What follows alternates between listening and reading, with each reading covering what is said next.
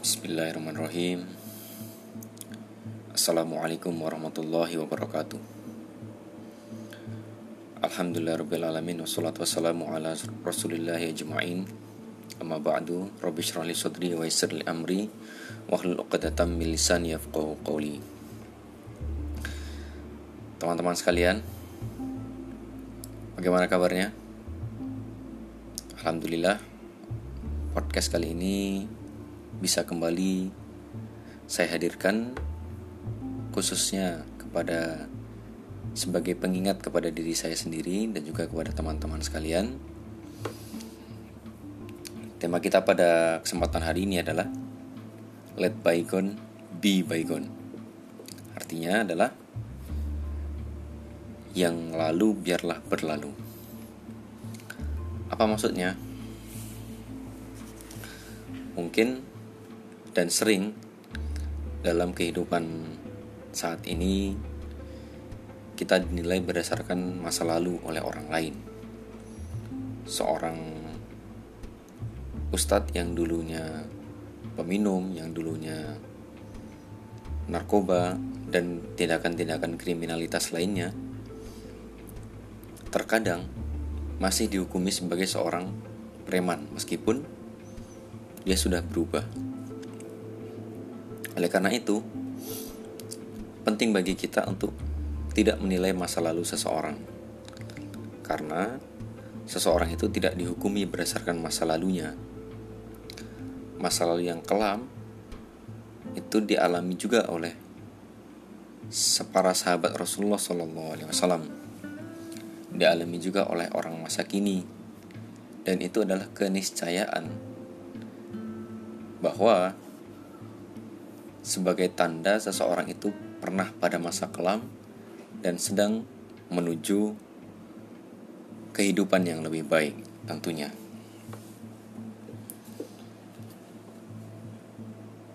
Yang lalu biarlah berlalu. Biarlah itu menjadikan sebuah sejarah yang Allah sendiri sudah memaafkan. Apakah kita pernah berdosa? Apakah kita pernah bermaksiat.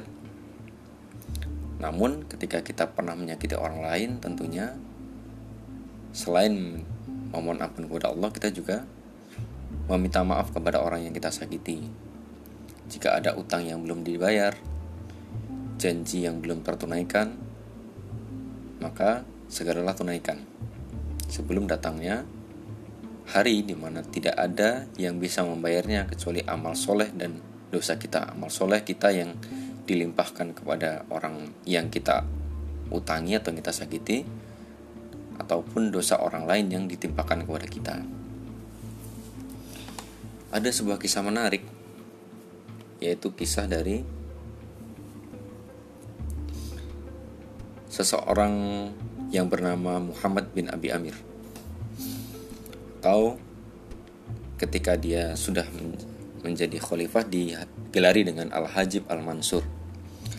Suatu ketika Muhammad bin Abi Amir ini bersama dengan dua orang temannya. Dia duduk di dalam suatu majelis dan bercerita. Muhammad bin Abi Amir ini membayangkan seolah-olah dirinya adalah khalifah.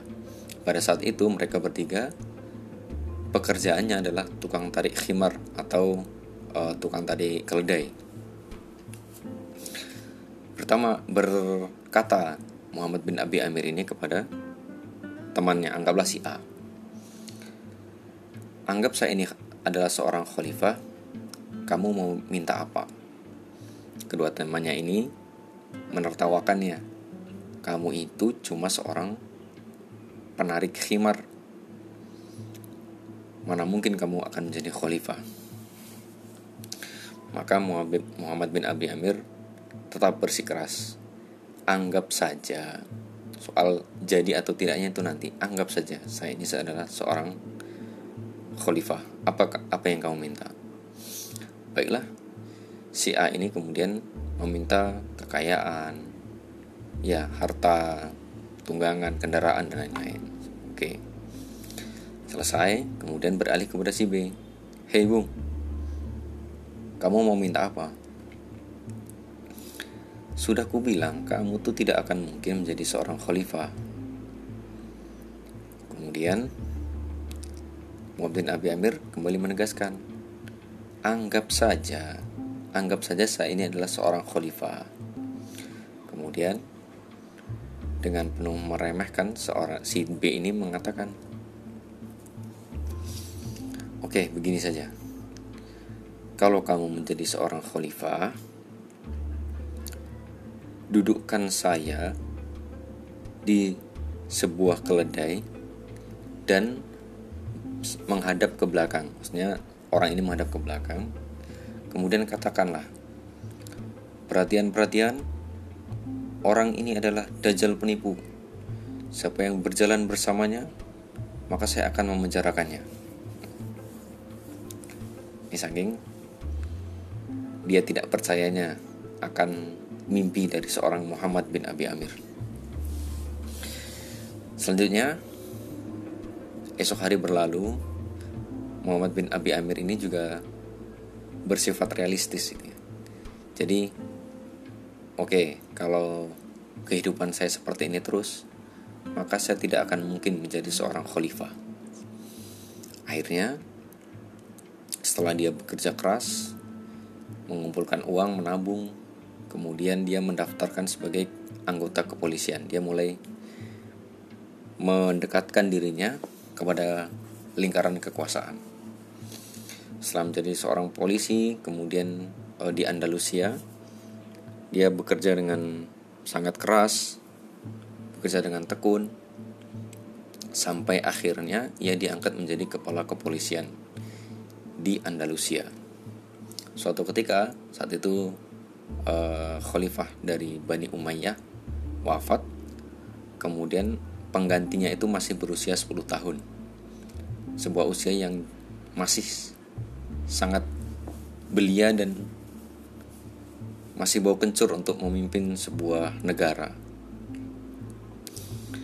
Selanjutnya untuk menghindari kekacauan dilakukanlah seleksi di diajukanlah tiga nama. Salah satunya adalah Muhammad bin Abi Amir dan dianggap Muhammad bin Abi Amir ini bekerjanya lebih beres, lebih baik daripada dua kandidat yang lainnya. Maka diangkatlah dia menjadi seorang khalifah. Kemudian dia teringat oleh kedua kedua orang temannya dan kedua orang temannya itu dihadirkan di sebuah istana. Selanjutnya apa yang mereka minta dikabulkan oleh seorang Muhammad bin Abi Amir ini. Masya Allah sekali. Itu adalah sebuah pelajaran bagaimana masa lalu seseorang, bagaimana dia dulunya adalah seorang penarik khimar atau istilahnya kalau sekarang ya uh, tukang antar ya. Kalau dulu khimar ya, kalau sekarang mungkin motor atau mobil bisa menjadi seorang khalifah atau pemimpin sebuah negara bukti adalah masa lalu seseorang itu bukanlah hal yang dinilai untuk saat sekarang ini. Bukan hanya itu maksudnya. Tetapi juga yang lebih dinilai adalah masanya masa sekarang, bagaimana dia sekarang, bagaimana kehidupannya sekarang. Ketika dia memang ingin lebih baik, ingin menjadi seorang manusia yang bermanfaat bagi orang lain, maka bersemangatlah akan hari ini karena hari kemarin itu adalah sejarah. Hari ini adalah kenyataan dan esok hari adalah mimpi atau impian kamu yang sebagai buah yang akan kamu tuai atas apa yang kamu lakukan hari ini. Banyak kisah-kisah lain yang bisa kita ambil pelajaran seperti kisah Fudail bin Iyad Fudail bin Iyad ini adalah seorang ulama sebelum menjadi seorang ulama dia adalah seorang penjahat di mana tidak ada orang yang berani lewat di suatu jalan yang ada dia. Jadi ketika dia suatu jalan siapa yang lewat itu dipajakin. Bahkan sebagian riwayat sebagian riwayat mengatakan diambil hartanya kemudian dibunuh orangnya itulah masa lalunya. Sampai ketika ada suatu momen di mana dia mendengarkan suara Al-Quran dan beliau memeluk Islam sampai akhirnya menjadi seorang ulama. Begitu juga ketika kita sudah bertaubat atas masa lalunya, sesungguhnya Allah itu gembira atas taubat kita. Dalam suatu riwayat hadis, riwayat Muslim dikatakan yaitu Allah itu sangat gembira dengan taubat seorang hamba melebihi kegembiraan seseorang yang berada di atas kendaraannya dalam sebuah tanah yang luas atau padang pasir, kemudian hewan tunggangannya lari sehingga dia putus asa. Kemudian dia mendatangi sebuah pohon, tidur, berbaring. Kemudian saat dia tidur, tiba-tiba setelah dia bangun, kendaraannya dan bahan-bahan perbekalannya sudah ada di sampingnya. Allah lebih gembira daripada orang ini. Sampai-sampai orang ini mengatakan, Ya Allah, engkau adalah hambaku dan aku adalah robmu. Ia telah salah mengucapkan karena saking gembiranya perasaannya. Jadi Allah akan gembira ketika kita memperbaiki masa lalu kita, ketika kita memperbaiki diri, dan selama kita hidup, maka perbaikan diri akan terus-menerus kita lakukan. Dulu bagaimana, sekarang bagaimana, dulu salah, maka kita evaluasi apa kesalahan kita. Selanjutnya, barulah kita evaluasi, evaluasi, evaluasi untuk menjadi lebih baik lagi.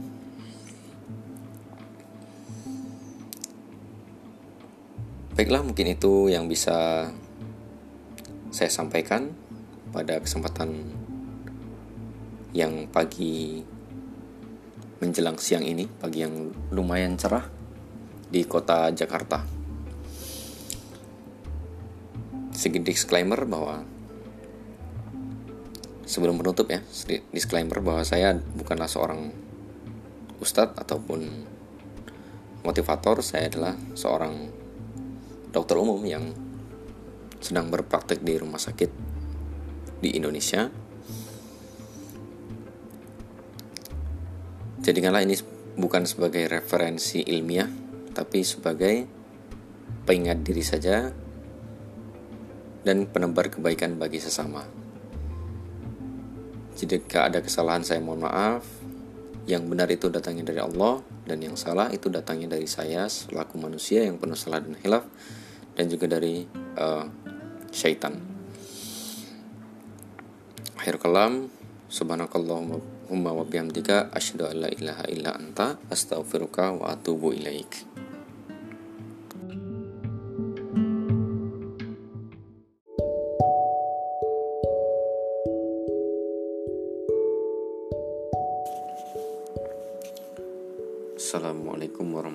Warahmatullahi wabarakatuh.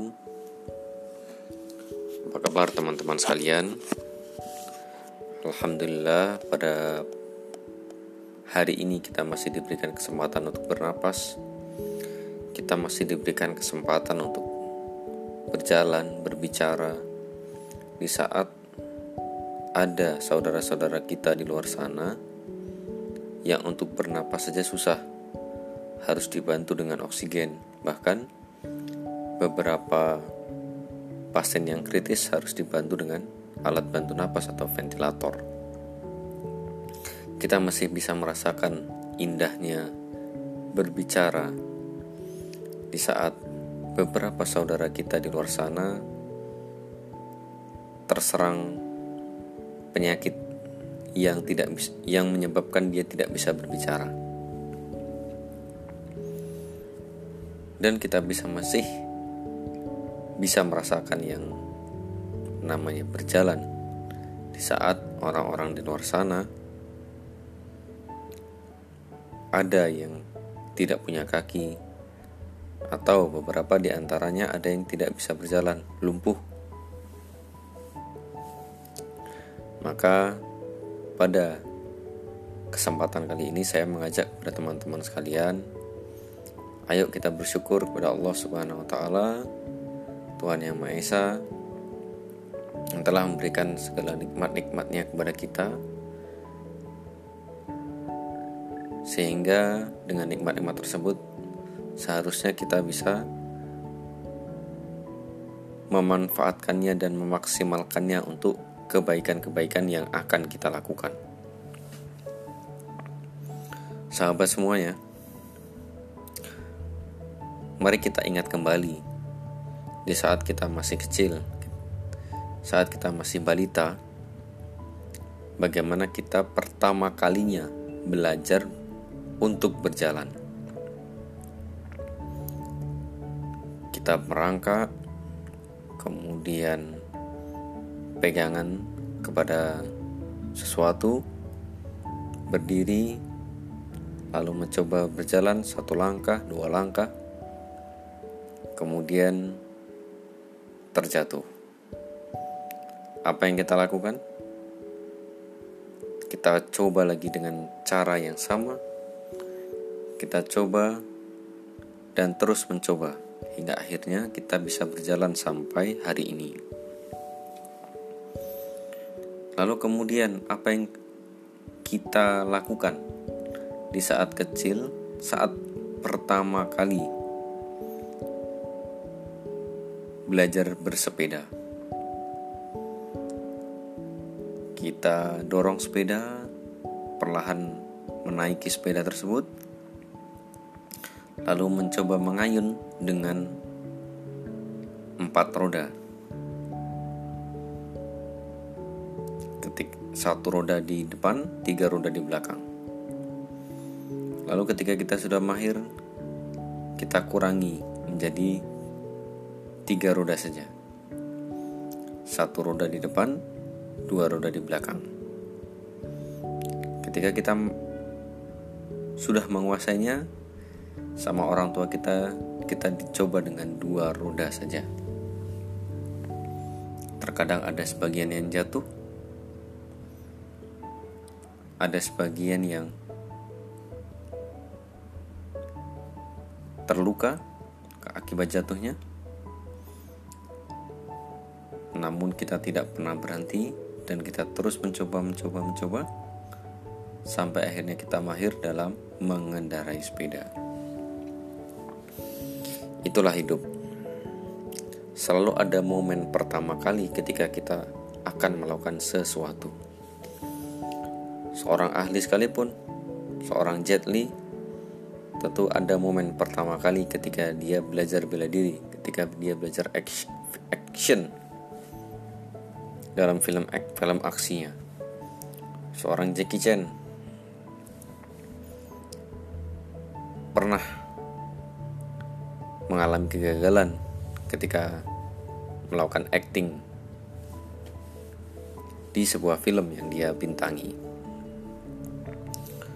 Seorang pesepak bola Cristiano Ronaldo. Selalu ada tendangan bebas atau tendangan penalti pertama kali yang dia gagal. Bahkan dalam beberapa kesempatan pernah saya melihat dia gagal dalam melakukan tendangan bebas artinya tidak masuk ke gawang yang dijaga oleh penjaga gawangnya. Nah, saya teringat pada sebuah kisah di mana saat itu saya sedang melakukan visit ke pasien bersama dengan dokter spesialis jantung atau kardiologis.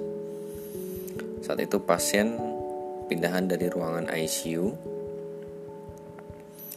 Lalu saya diminta untuk bersiap-siap melakukan defibrilasi Saya berkata jujur kepada dok, kepada kardiologis itu bahwa saya belum pernah melakukannya. Maka saya dinasihati olehnya, kamu harus siap untuk melakukannya. Saya akan bimbing kamu. Ini saya kasih buku panduannya, kamu baca. Kalau ada pertanyaan, silahkan ditanya. Maka nasihatnya setelah itu adalah selalu ada yang pertama kali Maka kita harus berani dalam mencoba dan juga tetap berilmu sebelum mencoba aktivitas tersebut. Maka saya pelajari itu, saya baca, saya tanya kepada orang-orang yang sudah pernah melakukan defibrilasi.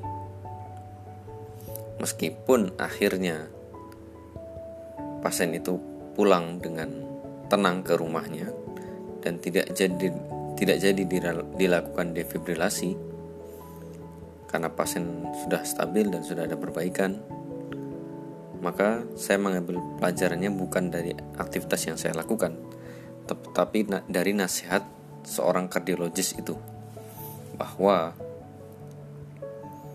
selalu ada yang pertama kali dan kita harus siap untuk memulainya. Bayangkan jika seandainya seorang seseorang pasien yang dia diindikasikan untuk melakukan suatu tindakan tapi tidak dikerjakan justru akan berbahaya bagi pasien itu sendiri. Resiko gagal memang selalu ada, tetapi itu kita bisa meminimalisirnya dengan belajar, dengan berilmu terlebih dahulu, dan bertanya, rajin bertanya kepada orang-orang yang pernah melakukannya. Momentum pertama itu tidak boleh disia-siakan karena bisa jadi 5 menit pertama, 10 menit pertama itu akan menentukan kesuksesan kita di masa depan.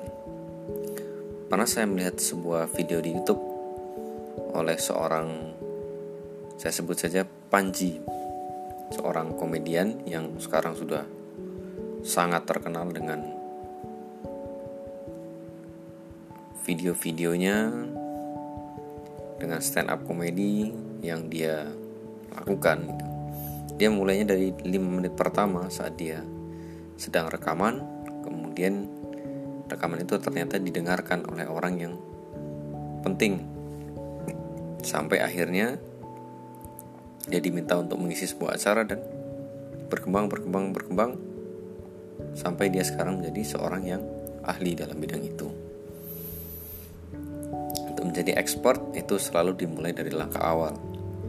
Untuk memulai sebuah jogging sebuah olahraga tentu ditentukan dari langkah pertama kita angkat kaki dari tempat tidur kita.